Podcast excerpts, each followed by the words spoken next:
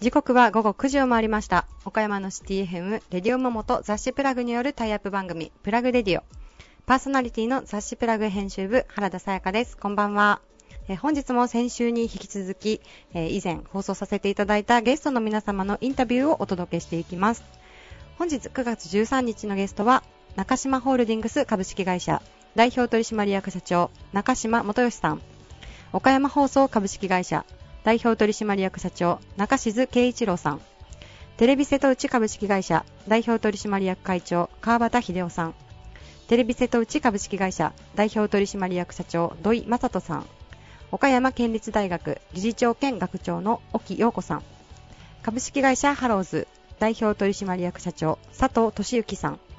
株式会社重藤組代表取締役社長重藤武さんです。それではどうぞお聞きください。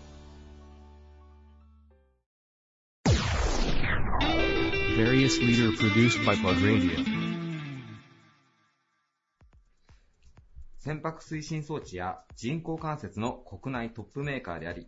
システム会社やオフィスデザイン会社など複数の事業会社を運営されています。中島ホールディングス株式会社代表取締役社長の中島元江さんです。よろしくお願いします。よろしくお願いします。えー、今回、勝負の装いというテーマで経営者の皆さんにお話をお伺いしてるんですけども、中島社長はなんかご自身がまあ大事な商談の時であったりとか、まあそういった時の装い、ご自身に課しているまあルールとか何か流儀的なものっていうのはお持ちでいらっしゃいますでしょうか？まあ、やっぱりあの、スーツ、まあ、ピシッとこう決めて、ネクタイも、まあ、できれば赤いネクタイとかね、うん、というのもあるんですけど、あの、やっぱりあの、海外の人たちは、やっぱり、いいスーツはやっぱりね、ピシッと決めてますよね。うん、あの、その辺こう、まあ、例えばあの、あの、オバマさんなんかはあの、イタリアのね、はい、あの、あのスーツだし、うん、まあ私もその同じブランドのあれを着たりしてますけど、あのやっぱりなかなかこのスーツのスタイルが格好、まあいいっていうのと、それからネクタイとのマッチング、うん、まああんまりこう地味なあのネクタイじゃなくて、やっぱり明るい色のネクタイをするというのが、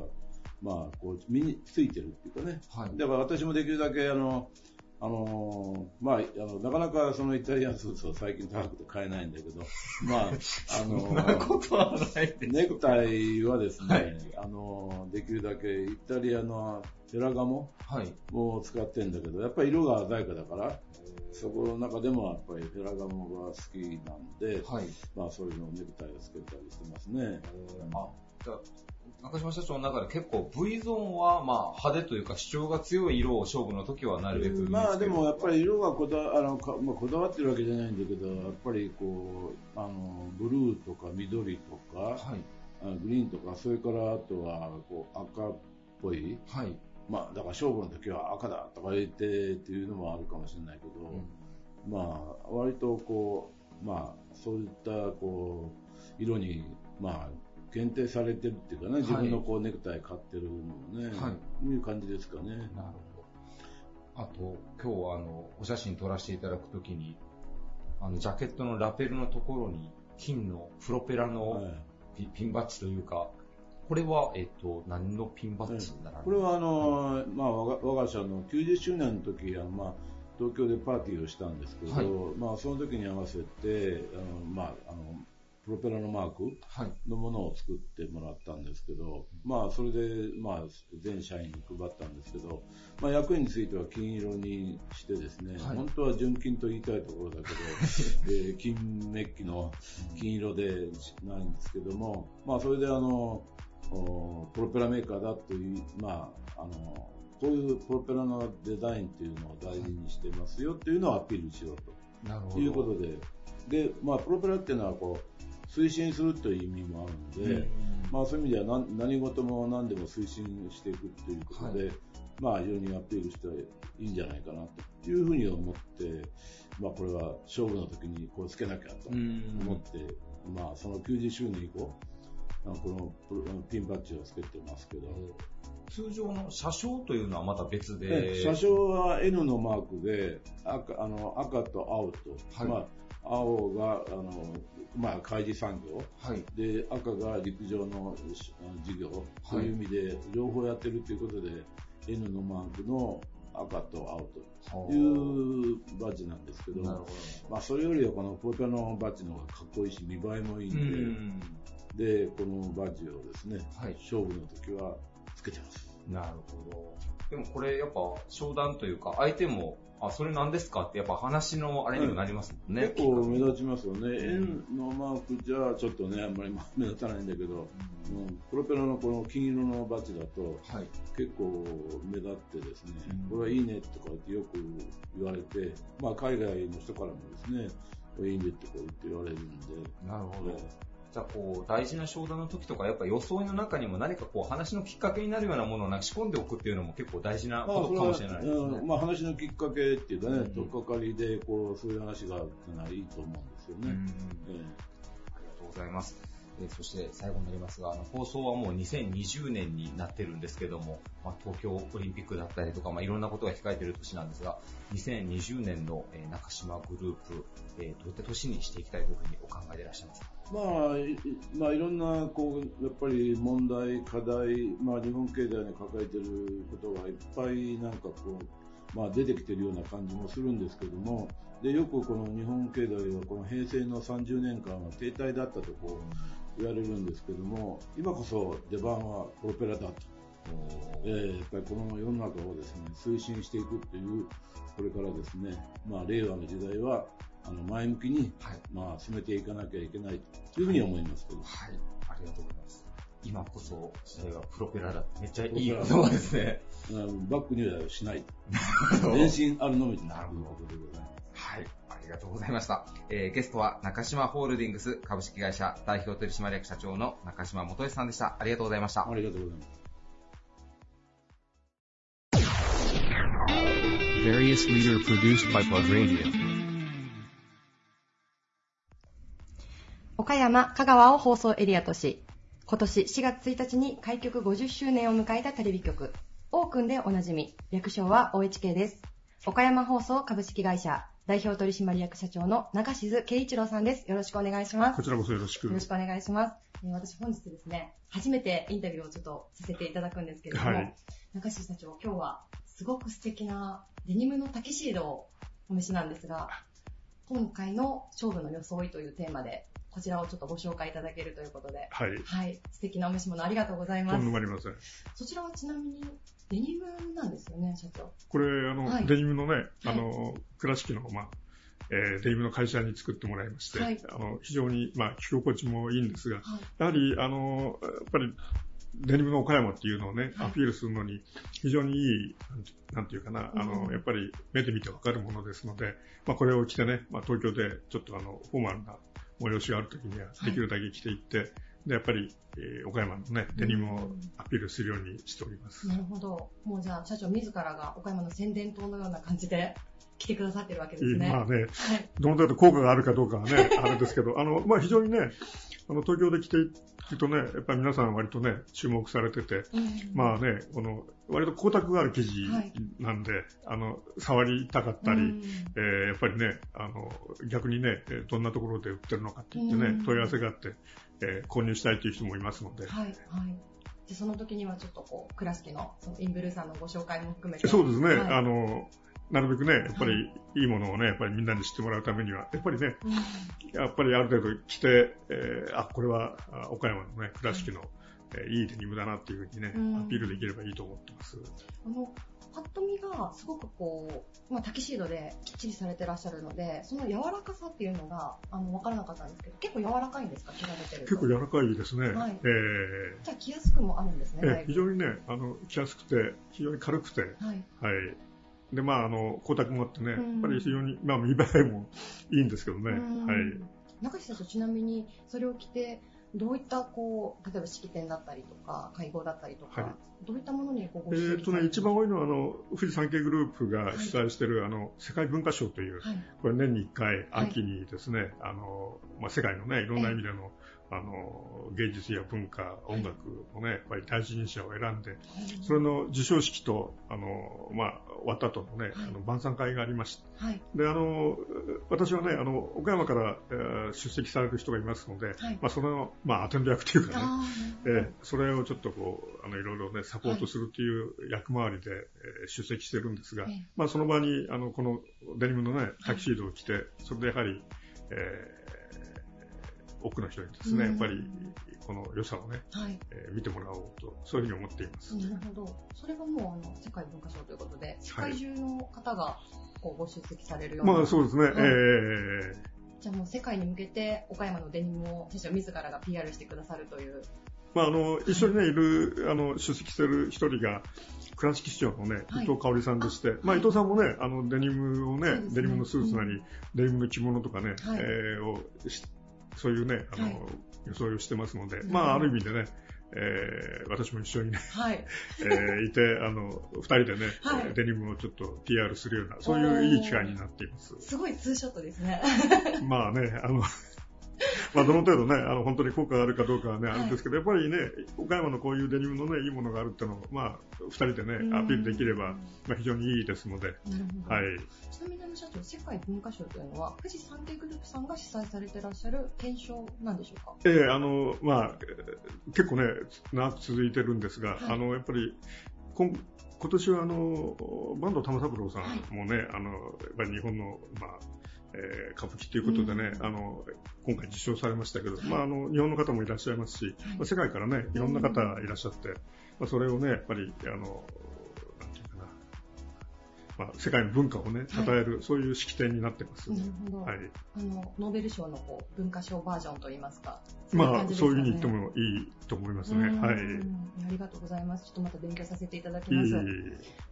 あの、ちょっと今日本日本当に素敵なお召し物を着ていただいてるんですけれども、本日ちょっと最後にですね、放送日が2020年の3月4月ぐらいの予定なんですが、2020年度に向けて、まあ、あの、OHK さん、本当に社内で CSR 活動を含めて、えー、リセットだったりとか、そういったあの、いろいろ活動されていらっしゃると思うんですが、こう、大まかなビジョン、そういったものをちょっと教えていただいてもよろしいでしょうか？はい。えーまあ、あのなかなかね、ちょっとテレビ業界が今少し厳しい状況になってまして、まあ、その中でね、やはりあの岡山放送としてこれからどうしていくのか、まあ、一つはね、やっぱりあの素晴らしいコンテンツをね、やっぱり皆様にお届けするということで、うん、あのまあ、特にね、これまであの瀬戸内海のね、非常にあの良さをね、アピールする取り組みなりですね、それからまあ、今おっしゃったようなリセットという、まあ、瀬戸内のね、環境を守るという、そういうキャンペーン活動も行っていました。あのー、まあ、それにプラスアルファしてね、まあ、いろんな意味での、まあ、科学をね、はい、考えるっていうようなこともね、ちょっと、はい、えー、考えたいと思ってますし、また一方で、えー、なかなかね、厳しい経営状況ですので、まあ、いろんな意味でね、なんていうかな、やっぱり、強靭なね、やっぱり、構造にしていかないといけませんので、うん、まあ、その辺のところも、えーまあ、社内的な課題ですが、非常に大きな課題なと思ってます。まあ、あの同時にね、やっぱり岡山放送がね、やっぱりこの地域のいろんな意味でね、役に立つ、まあ、貢献できるね、存在として何ができるかってことも非常に大きなテーマですので、うん、まあ、いろんな意味で地域をね、活性化して、まあ、元気にするようなね、そういう、えー、番組、それからまあ、あの、えー、昨年の12月6日にですね、はい、えー、ニュースペーパーで、あの、まあ、これ、えー、サリオというそのニュースペーパーが一応創刊されまして、まあ、このフリーペーパーもですね、まあ、非常に、えー、読者に近い距離にあるので、まあ、このフリーペーパー、サリオとですね、一緒に、えー、コラボしながら、えー、岡山放送としてですね、存在感を示していきたいと思っています。なるほど。ありがとうございます。あの、以前のインタビューでですね、中地社長、あの、仕事とは幸せな顔を作ることというふうにお答えいただいたんですけれども、まさにこう、OHK さん全体が岡山の幸せな顔を作るというか、そういった動きをしてくださるという感じですね。あの、本当にね、あの、幸せな顔をたくさん作れることがね、はい、岡山放送にとってね、やっぱりそれが、この、地域にとってもね、非常に、なんていうかな、えー、望まれるっていうかね、やっぱりそれがやっぱり非常にいいことですので、まあ、なんとかね、一歩一歩近づけるように努力していきたいと思っています。ありがとうございます。えー、皆さんぜひですね、あの、OHK さんのコンテンツ、たくさんいろいろあるかと思うんですけれども、そのフリーペーパーも含めて、ぜひチェックしていただきたいなと思います。えー、本日のゲストは、岡山放送株式会社代表取締役社長の中静圭一郎さんでした。ありがとうございました。いや、とんでもない、ありがとうございました。various leader produced by Plug Radio. 中四国唯一のテレビ東京系放送局、テレビ瀬戸内株式会社代表取締役会長の川端秀夫さんです。よろしくお願いします。えー、今回、勝負の装いというテーマで、えー、皆さんにお話をお伺いしておりますが、川端会長は勝負の装い、えー、ご自身のマイルールや、え考え方などあれば教えてください。そうですね、勝負の装いということで言えば、はい、私はあの若い頃からあの、えー、色の対比がくっきりしたような、そういうのがあのガキっぽいんですが、好みでして、はい。えー、そういう意味では赤いネクタイなんかが非常に合わせやすいということで、赤いのな、えー、何本か持ってます。はい。その中でもこれは一番まあ鮮やかで、シンプルで、気に入ってるんですけれども、はい。えー、おととし、モスクワに行った時に、モスクワ？えー、ホテルのショップで、えー、買いました。で、帰ってからよく見るとね、イタリア、はい、えー、メイドインイタリアと書いてありました。ああ、これはイタリアメイドだな。えー、まあ、あのえー、帰って、はい、えー、イタリアのカラーだということで、はい、えー、好きになりました。えー、ですから、まあ、おととしの10月にロシア行ったんですけれども、それから、えー、何の回数は占めてないですね。はい。えー、それこそ、勝負なというか、うん、えー、まあ、お祝い事があったり、はい、えー、そういう時にここ一番で締めようということで、あまり普段はあまり締めないと、とってあります。で、普段はもう、やや黒っぽいようなあ色調のものとかですね。はい。そういうのを使ってますね。なるほど。はい。えー、ちなみに、まあね、か、もう、もともとこう記者というか、そちらからキャリアをこうスタートされていらっしゃるわけなんですけど、記者時代から基本はもうスーツスタイルだったんですか、そうですね、あのー、20代の頃は、えー、ポロシャツと綿パンというような、そんな感じですね。あ、じゃあ結構あれですね、新聞社というか報道の記者さんっていうのは、クールビズやら何やら言う前から結構もうカジュアルが結構許されてたような、もう、あのー、本当にカジュアルだったですね。あまりカジュアルすぎて叱られたこともあります。あ、じゃあもうちょっとずつまあデスクというか、まあ、役職つくたびにまあスーツの回数が増えてというような感じ、ということで、少し年を取るともうスーツが制服のような感じになって、ですから、まあ制服だから、相手の人に不快感を与えなければそれでいいというその程度の感じで、えー、やってきましたですね。はい。えー、そしてまあもう2020年になっているわけなんですけども、はい、えー、2020年のテレビ瀬戸内さん、えー、どんな年になりそうでしょうか？そうですね、あの、えー、今年は、えー、社長が、あの、またインタビューがあれば話をすると思うんですが、はい、ピリリというのをですね、はい、えー、まあ、えー、そういうキーワードにして、はい、えー、山椒は小粒でもピリリと辛いぞと。うん、まあ、岡山の5局の中でも一番小さい会社なんですけれども、えー、特徴を生かしてですね、えー、ドンと行こうと、そのスタートの年だと。えー、これはあの開局35周年、はい、今年の10月に35周年になりますんで、はい、えー、ここでどんと飛躍しようしようやと、うん、その足がかりを作ろうという、そういう年ですね。で、オリンピックもありますし、はい、えー、業界的にはまあ環境は厳しい、えー、というようなことを言われてるんですが、うん、の厳しい中で、えー、やっていくというのも、まあ、あ経営陣の務めですから、はい、えー、明かりを見つけてですね、えー、前に進んでいきたいと思いますね。はい。じゃあもう開局、まあ、35周年ということなので、まあ、番組もそうですけども、ひょっとしたらまあイベントとか式典とかいろいろ結構今年は行事が目白押しの1年かもしれないですね。すねはいはい。あのー、えー、皆さんに発表していくと思いますが、うん、あのー、いろいろ考えています。はい。はい。あとじゃあそれは、TC さんの番組内とかホームページなんかでもいろいろな、ね、はい、情報が出てくると思うので、はい、はい、ぜひ皆さんチェックしていただけたらなというふうに思います。はい、えー、ちなみに、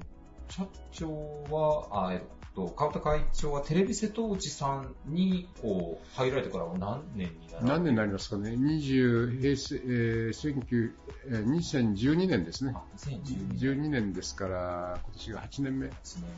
年目。8年目ですね。まあ、ただ、まあ、グループにいらっしゃったので、まあ、35年というのを、まあ、あの、ね、TC さんの振り返ってみられて、まあ、どう、どうでしょうか？そうですね、あのー、えー、私が TSC に来る前から、はい、えー、局としてはですね、えー、テレビ東京系列の局というのは、経済番組が非常に強い局ですし、はい、えー、それから、まあ、ニュースも、ワールドビジネスサテライトとか、はいはい、朝の番組とか、はいえー、経済に特化したようなニュースが多いですよね。うん、ですから、そういう意味では、あの、えー、民放5系列ありますけれども、はい、一番特徴のある曲だと言えると思いますね。うん、なるほど。はい。じゃあもう35周年は次の40周年に向けてもやっぱそこの芯というのはもうブレずに。そうはい、そうですね。うんえー、それをまたあや、えー、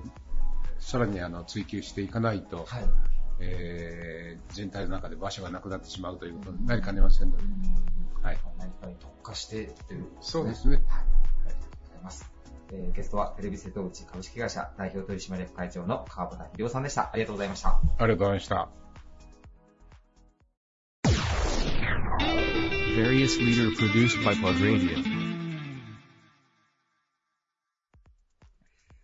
中四国唯一のテレビ東京系放送局、今年で開局35周年を迎えます。テレビ瀬戸内株式会社代表取締役社長の土井正人さんです。よろしくお願いします。よろしくお願いします。えー、今回勝負の装いというテーマで皆さんにお話をお伺いしてるんですが、えー、ぜひね、皆さんあのプラグの4月号で、えー、土井社長のお写真を見ていただきたいんですけども、あの、まず装いの前にね、実はあの、お車も一緒にお写真撮らせていただいてるんですが、社長あの、あのピカピカの車は一体何という車なんでしょうか？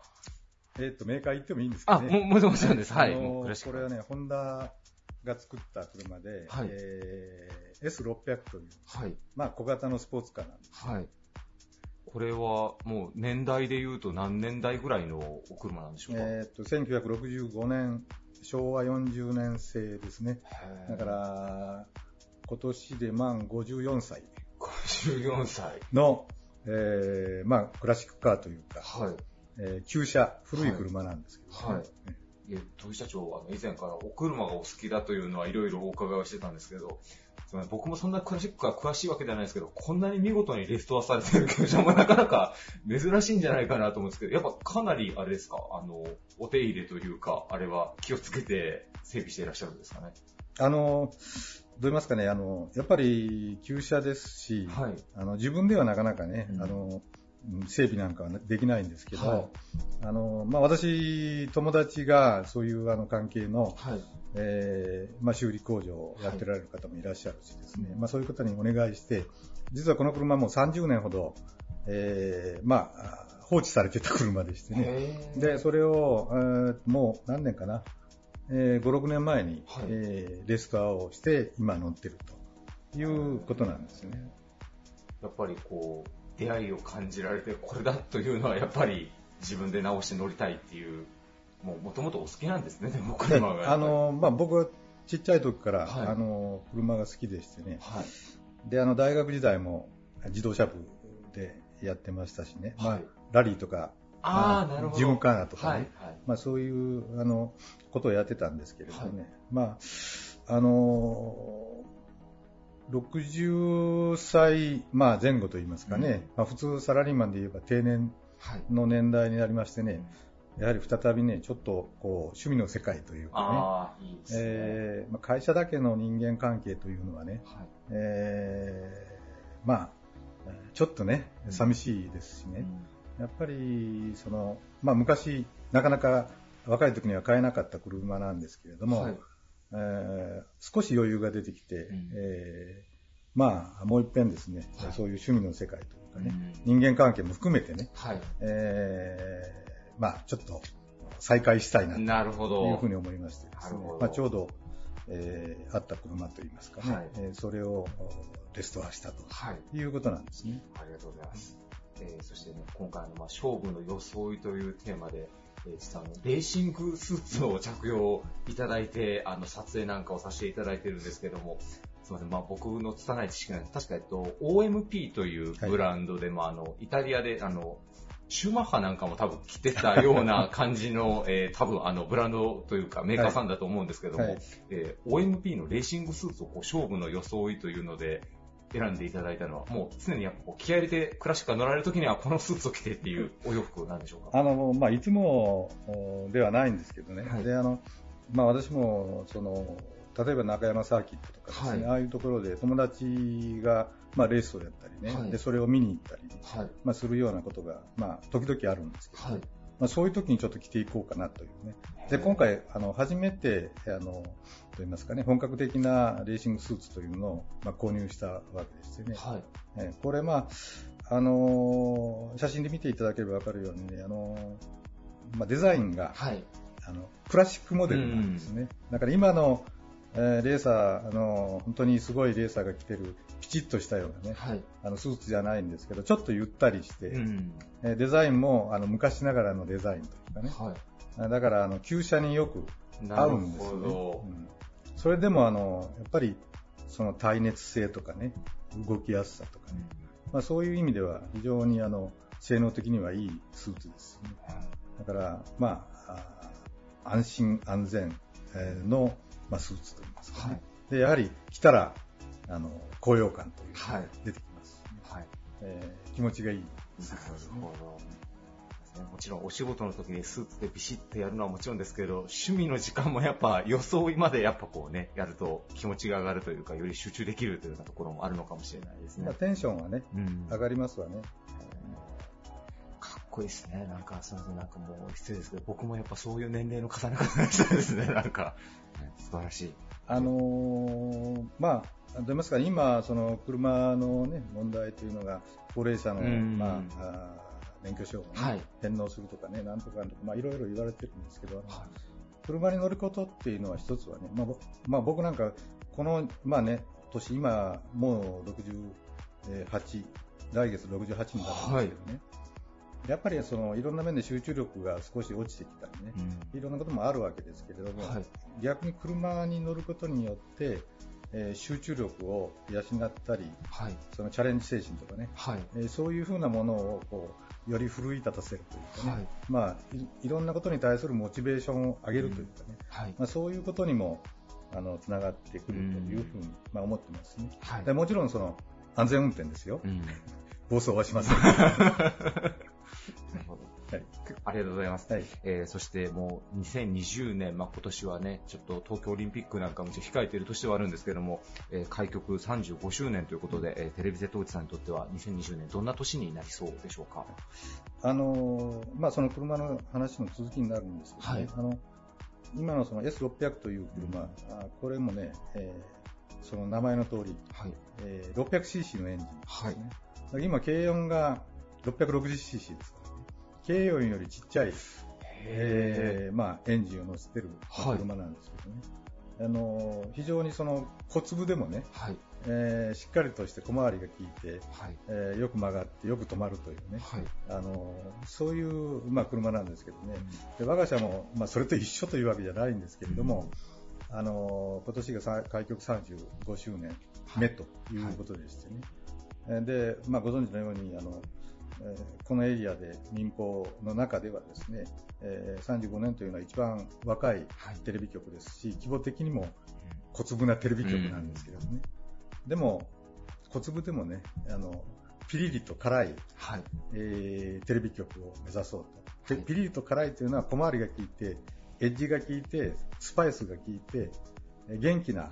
暴れ回るような、えー、テレビ局になって、はい、岡山を元気にしていこうというような、はい、えー、趣旨でですね、今年のキャッチコピーをピリリとい。うことにしたわけです。はい、だからあの今私の趣趣味の車とそれがリンクしてるという、ね、なるほど。だから今年、まあ、本当にあのいろんな放送業界で大変なあの、まあ、大きな変革期といいますかね曲がり角を迎えているわけですけれども、はい、やはりあのこのエリアの中であのまあ、視聴者の皆さんとかそれからスポンサー、クライアント皆さんに対してですねやはりテレビ瀬戸内はピリリとやっていきますよと、元気に頑張ってやっていきますよと、はい、しっかりとテレビ見てくださいねと、はい、いうことをね、あの、お願いしたいなというふうに思ってますね。ありがとうございます。えー、まさかね、あの、ピリリという新しいキャッチフレーズは存じてはいたんですけども、S600 と繋げていただけるとは 思いませんでした。さすがでございます。はい、ありがとうございます。えー、開局35周年テレビ瀬戸内さんにも、えー、皆さんぜひご注目ください。ゲストはテレビ瀬戸内株式会社代表取締役社長の土井正人さんでした。ありがとうございました。ありがとうございました。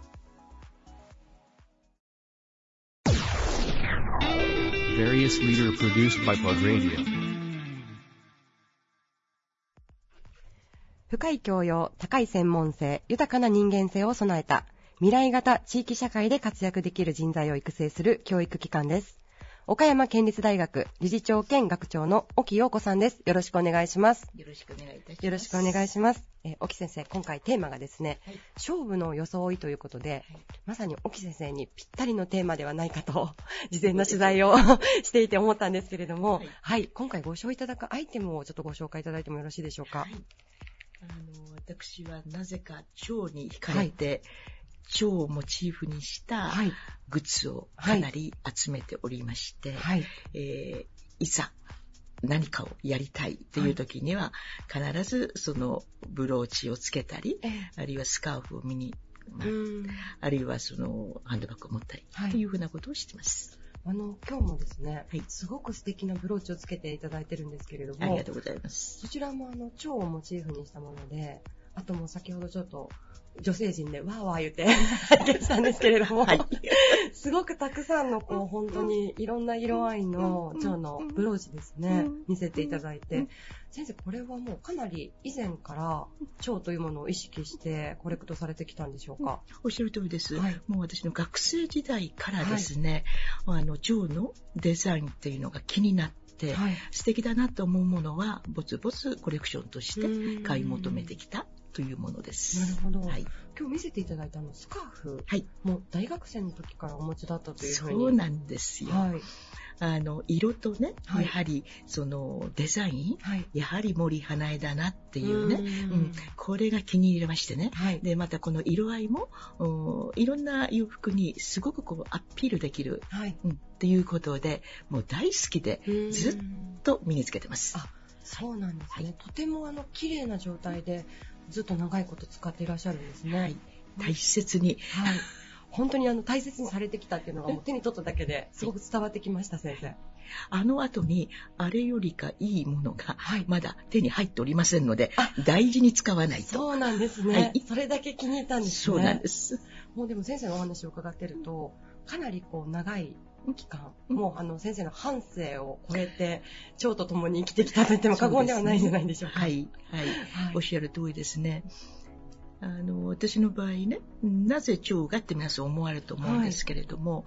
はい、あの、たまたま、私はやっぱりちょっと研究の方を携わってたもので、はい、フィールドワークが多くて、えー、世界もあるいは国内もあちこち調査に行ってたんですけれども、はい、ちょっとあまり自分の思う通り調査ができない時にですね、こうひらひらっと蝶がね、はい、飛んでまいりましてね、はい、でそれを見た途端に、その後自分の思っている場所に巡り合い、結構いい調査ができたっていうのを何回も経験してるんですよね。ですからある雑誌を読んだ時に、蝶が霊界からの死者だということを知りまして、まさしくそうじゃないのかなとなんか私の守護霊的なそういう感じに思えたっていうのでやはり蝶がますます気に入ったという、こういうふうなヒストリーを持っております。なんだかその蝶のことを意識されるようになってから、うんうんすごく蝶にも先生好かれたんですね。そ、そんな感じですね。導かれたと言いますか。はい、はい、はい。なんだかこう、運命的なものを感じますね。かもしれませんね。はい、はい、はい。でもその、蝶がその霊界からの死者というのは、私今日初めてちょっと伺ったんですけれども、うん、あそうですか結構その、そういうその神秘的な意味合いが、蝶にはあるんでしょうか、モチーフとして。私もね、その辺とかもう少し詳しくね、はい、調べたいと思ってるんですが、ちょっと時間がなくてね、はい、残念ながらできてはいないんですけれども、はい、ただまあ、あの、そういう説があるということは間違いないんじゃないかなって思ってますけどもね。はい。また調べておきます。あありがとうございます。私も勉強しておきます。はい。ち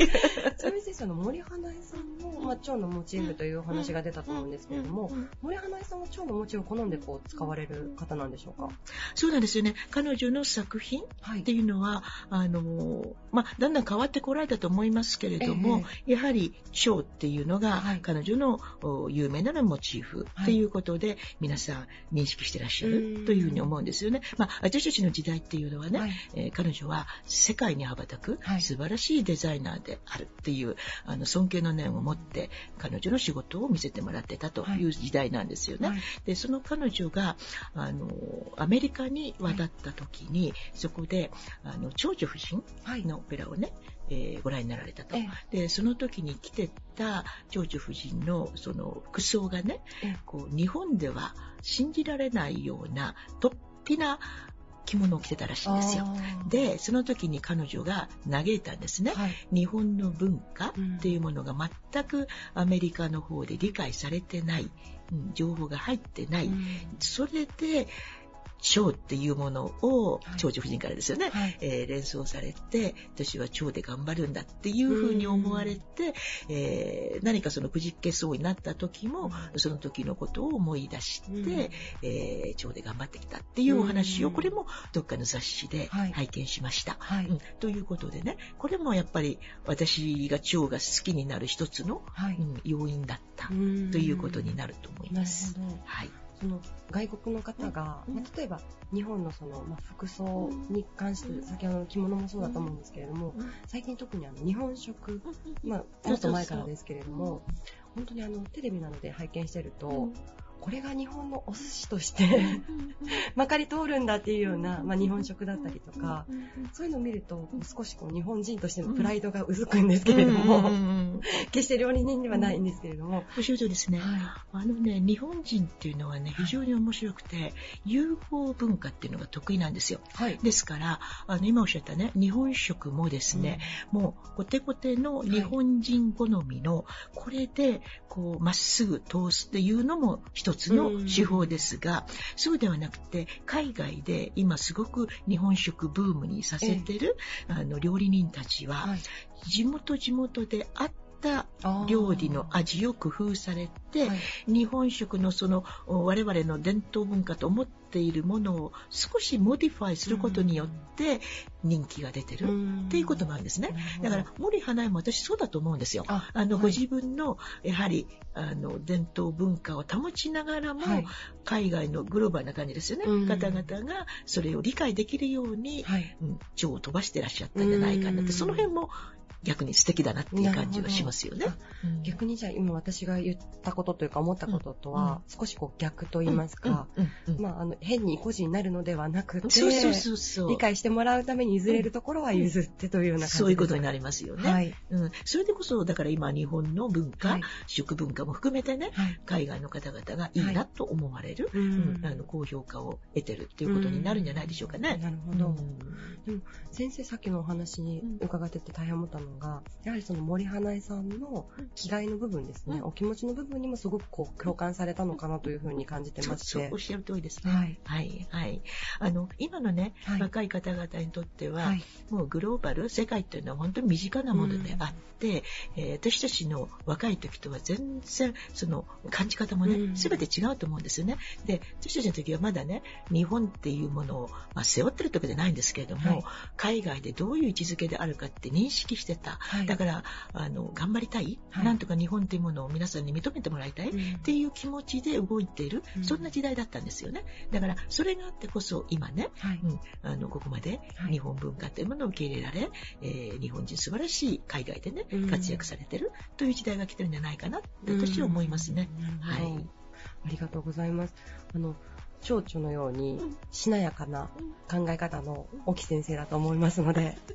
ぜひまたですね、はい、こちらこそです。はい、今後ともあの、はい、いいお話を聞かせていただけたら嬉しいです。ありがとうございます。頑張ります。ありがとうございました。ありがとうございました。えー、本日のゲストは、岡山県立大学理事長兼学長の沖陽子さんでした。ありがとうございました。ありがとうございました。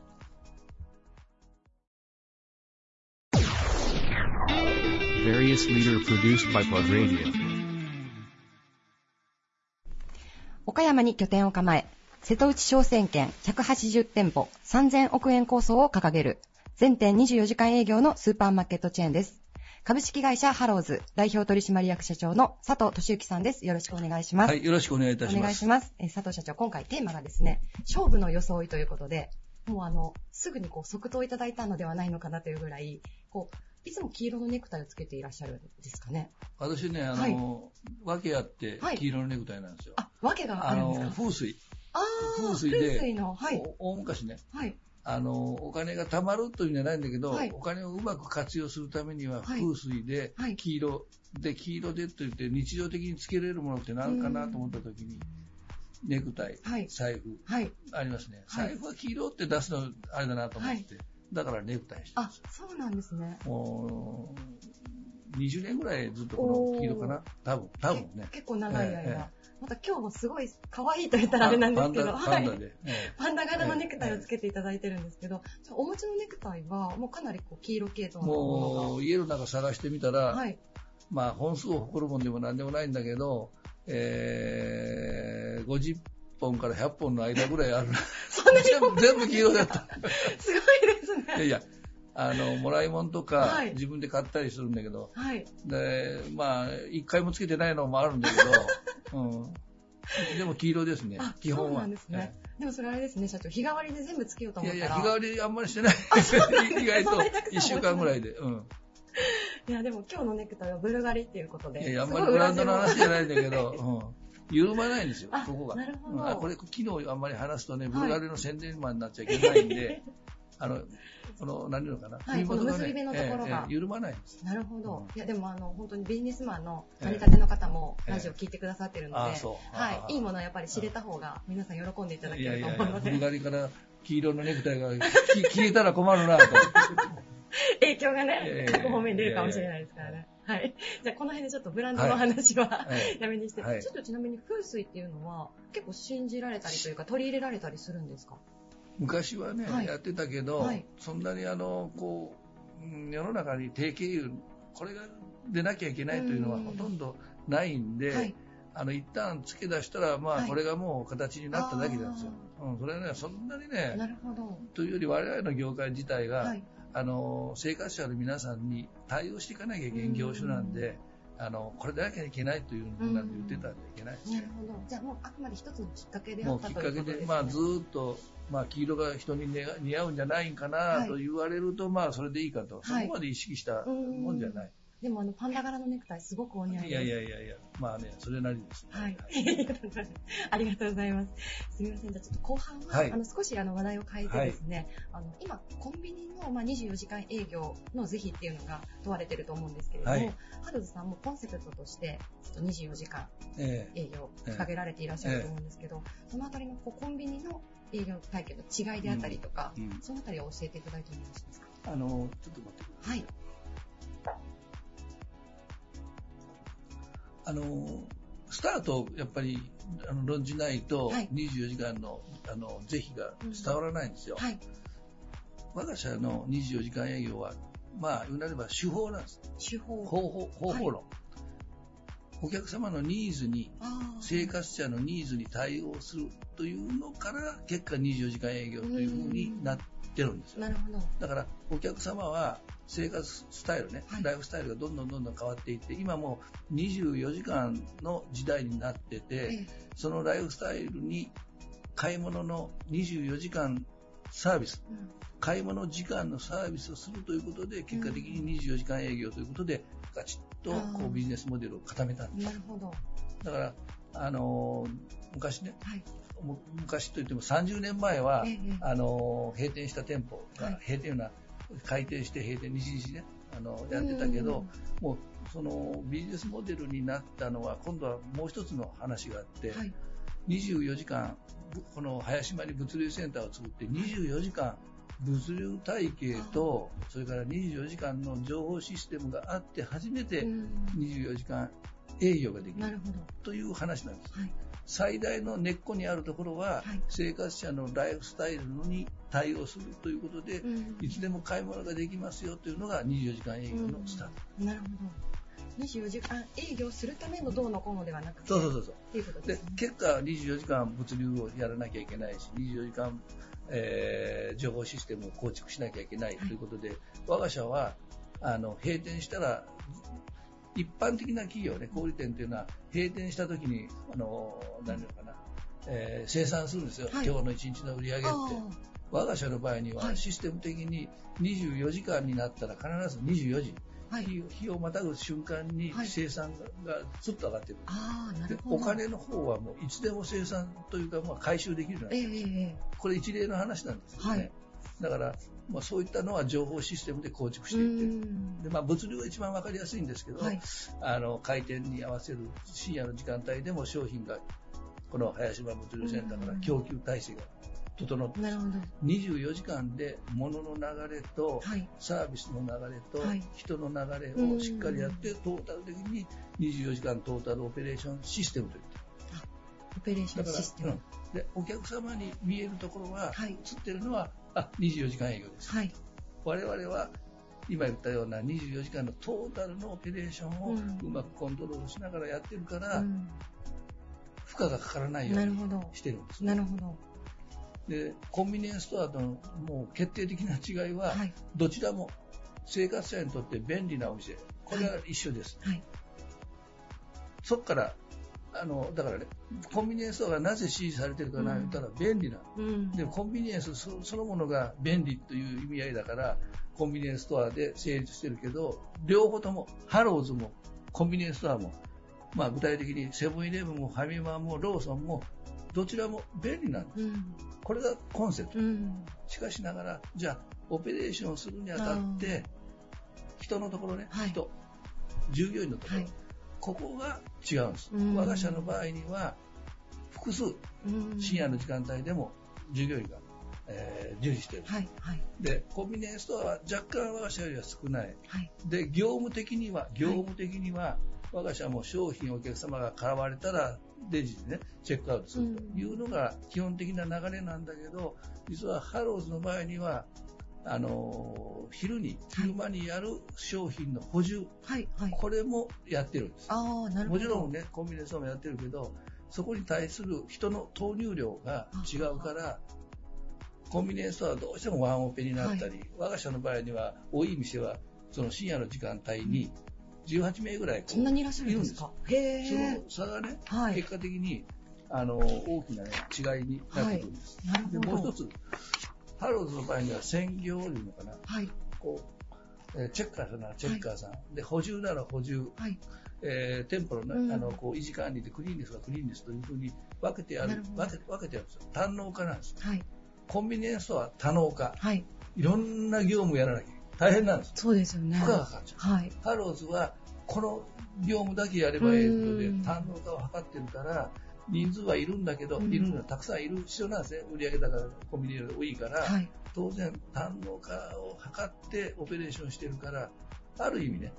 えー、精神的負担が少ないんですよ。まあ、そういうこともあって、応募がたくさん来られる。はい、もちろん昼間より若干ね、あの時間給が深夜手当等で上がってきますから、はい、えー、働く主婦の方々が深夜の時間帯、子育て中の、はい、えー、何言うのかな、奥様方々というか、はい、女性の方が圧倒的に多いんです、ええ、若い方なるほど。ダブルワークもしやすいということですね。ダブルワークというのはあんまり使ってないんだけど、はい。はい、まあ、まあ、それはわかりませんけどね。はい、要は、昼間の時間と夜の時間を使い分けをする子供さんを寝寝かせつけて働きに出られるとかいうふうな方が多いんです。なるほど。もう時間の方もちゃんとシフトを決めてあるから、はい、そこら辺りはね、ここに書いてあるように、はいはい、まあ、一言で言ったら心理的負担が、働く女性にとって、子育て中の女性にとって非常に心理的不安、あの、何かな、負荷がかからないから、たくさん働きに来ていただくというイメージかな。もうじゃあその、先ほどのオペレーションシステムっておっしゃっていただいたんですけれども、ええ、人の部分もかなり差があるというか、そこを構築されているからこそできることではあるんですね。24時間の、はい、今言った物流であったり、えー、それから作業体系を全部組み組み立ててあるから、すごく、あの、どういうのかな、うまくこう回ってるんですね。で、深夜の時間帯には、まあ、あのセルフレジは入れてないあの活用してないんだけど、はい、あの世の中的には今、自動発注、はい、AI を活用した自動発注等あるんですけどもそういったところもあの AI で自動発注ができる対象品目はどんどん入れてきてるから、うんあの難しい業務がどんどんこう機械化されて複雑な業務が機械化されても対応できるようになってるどんどんなっていってる。という状況ですね。それはまあ負荷がかからない精神的負荷のかからない業務体系に変えつつ、はい、全体のオペレーションシステム人のあの働き方のこう何言うのかなパートパートパーツパーツをうまく組み立てていってる。そんなイメージかな。いや分かりやすいです。ありがとうございます。はいじゃあ、そこがやはりハローズさんの特性というか、かはい、基本的には生活者のライフスタイルに合ってるというのは、うん、ハローズのコンビニエンスさも一緒なんですよ。うん、でしかしながら、実際に働けてる中身が若干違うから、うん、ハローズの方はあの生鮮食品も含めて24時間やってるから、はい、そういう意味合いで言えばあ利用の頻度はお客様が増えている、はい、という状況ですね。で働く側にとってみれば、はい、先ほど言ったような説明したように負荷がかからない状況を作ってるから、ね、応募はあるから、人不足によって閉鎖せなきゃいけないということはない。なるほど。今、従業員さんも先ほど資料拝見したんですけれども、えー、昨年の、まあ、11月の段階で1139人というふうに教えていただきまして、えー、はい、正社員さんだけで。で、そこにさらにまあアルバイトさんであったりとか。タイ社員の人たち入れると、もっと増える。そうですよね。うん。もうすごいこう、ものすごい大きなワンチームでやられてらっしゃるなと。はい。ありがとうございます。いろいろ教えていただいて。またあの次回もですね、よかったら新しい動き等あったら、またぜひ教えていただけたらなと思っております。すねまあ、今、どんどんどんどん店舗網が、あの、中四国近畿6県に広がっていってますから。あ、はい。近畿の方にもじゃあ今後。兵庫県ね。はい、はい。あもうすでに、まあ、ありますね。実店舗になります。うん、あ、ありがとうございます。またよかったら教えてください。はい、よろしくお願いします。はい。えー、本日のゲストは株式会社ハローズ代表取締役社長の佐藤俊之さんでした。ありがとうございました。はい、ありがとうございました。various leader produced by Plug Radio. 半世紀以上にわたり積み重ねてきた高い技術力でマンションや商業施設など幅広い建築の建設を手掛ける総合建築会社、株式会社重藤組代表取締役社長重藤武さんです。よろしくお願いいたします。よろしくお願いします。今回、あの、テーマがですね、勝負の装いということで皆様にお伺いしておりまして、はい。あの、今日もしっかりとこう服装を決めてきていただいてるんですが、はい。あの、社長にとって勝負の装い、どんな服装を挙げていただけますでしょうか？はい。あの、私は、まあ、式典とか、自震祭等がたくさんありまして、はい。で、その時に、あの、ネクタイを赤のネクタイをしてきまして、はい。で、まあ皆さんによく目立つように、あの、赤、赤いネクタイをしていきます。なるほど。赤いネクタイこそが勝負の装いにそうですね。なるということですね。え、それはこう、まあいろんな見られ方をすると思うんですが、ある意味では目立つため、はい、その、見ていただくためみたいなところもあったりするんですか？ねそうですね。やっぱり赤は、あの、燃える気持ちをもう、えー、上昇ということで、はい。えー、赤、赤っぽい、えネクタイを、気持ちを高、え高めていきたいなということで、赤いネクタイしていきます。なるほど。ご自身の気持ちも高めるために、はい、その色を身につけてということですね。そうです。ネクタイは結構何パターンも持たれて、つけられたりするんですか？ね、えー、あのー、まあ、ブルーですとか、はい、黄色ですとか、あのー、まあ、あのダークの、はい、黒っぽい。黒っぽいような、はい、あのまあ、地味なネクタイとかあるんですけども、はい、赤は、まあ、10種類ぐらいあの持ってまして、赤だけで10種類お持ちなんですね。はい。で、その、あの、赤でも、まあ、あの、招き猫がついた赤とか、はい。まあ、いろんなのがありまして、まあ、その時その時によって、えー、気持ちによって、あの、変えていってます。なるほど。まあ、このスーツのスタイルは、あの、こう、式典とか出られるときはお変わりないのかもしれないですが、はい、そこにこう、ネクタイの色であったり、そのデザインであったりで、こう、ちょっと違いを作り出していかれているというところそうですね。変化をもたらしていって。やはりご自身のお気持ちも変わったりしますか、そのつけるネクタイもう、あの本当にガラッと変わってきますね。ああ、そうなんですね。はい。だから、まあ、契約するときには、まあ、この赤をしたいなとか、はい。えー、ぜひ、まあ、仕事が取りたいときには、はい。えー、この赤だとか、まあ、あの自分で、えー、決めてます。なるほど。少しちょっと験担ぎ的なところもあったり、はい、もう当然、あの、験担ぎのところがありまして、はい。あの、以前に、この赤いネクタイつつけてあの仕事が取れたので、まあ、今回も取れるんじゃないかなということで、なるほど。していきます。そのまあ過去のこう成功と重ね合わせて、はい、はい、今回の成功もそこを同じようにというか、狙っていこうというところで。でね、ちょっとかなりの多数のネクタイをお持ちになりながら、それをこう使いそうですね、もうネクタイは、あの毎年もう、3、4本は買ってますので、うん、もう何百もあるんですけど、その中でまあ好きな、えー、大体もうするのは決まってくるんですけども。うん、でもそれでもお悩みになられるというか、それをちょっと考える時間がありますよね。そうですよね。じゃあそこでこう、今日はこの色にしよう、はい、こういう思いでいこうというところを決められて、日々のこう、まあ、お仕事に臨まれている。そうですね。社長にとって、こう、勝負の時、はい、まあ、すごくたくさんあるんじゃないかなとは思うんですが、はい、どんな時がこう勝負の時になりますかね？はい、あのまあ、仕事上、建設業ですから、あの仕事を取るか取らないかが本当のもう勝負なんですね、はい、もう命がけで、やはりあのその仕事を取らないと、はい、どうしてもあの会社も傾きますし、はい、えー社員もやっぱり食べさせていかないとダメなので、はい、もう取るときはもう絶対、あのー、会社上げて、え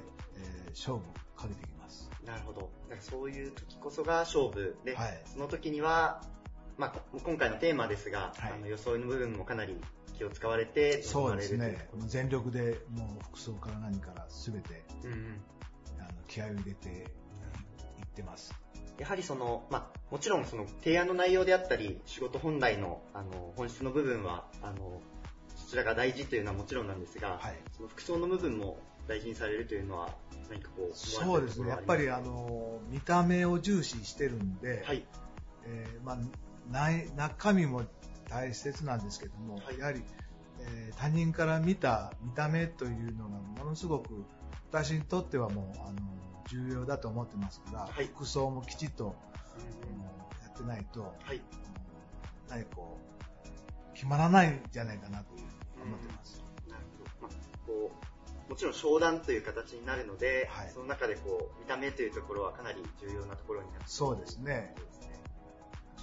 それは、あの、社員さんもやはり同じような認識で？そうですね。私も、やっぱり、あの、ボタンをちゃんとしなさいよとか、はい、あの作業着なんかでも汚れたら綺麗なのに変えなさいよとか、はい、えー、徹底するようにしてます。やっぱり、あのお客様との接客業が多いので、はい、えー、見た目やっぱり綺麗に清潔にするように言ってます。そのあたりも含めて会社全体でやはりこう服装というところは気をつけられつつ、はい、その日々の勝負の商談などに臨まれているということですね。そうです。はい。ありがとうございます。あの、ぜひリスナーの皆様も、あの、今回お写真が本誌の方に載っておりますので、ご覧いただければと思っております。はい。えご出演いただいたのは、株式会社重藤組代表取締役社長、重藤武さんでした。ありがとうございます。はい、ありがとうございます。Various leader produced by Plug Radio.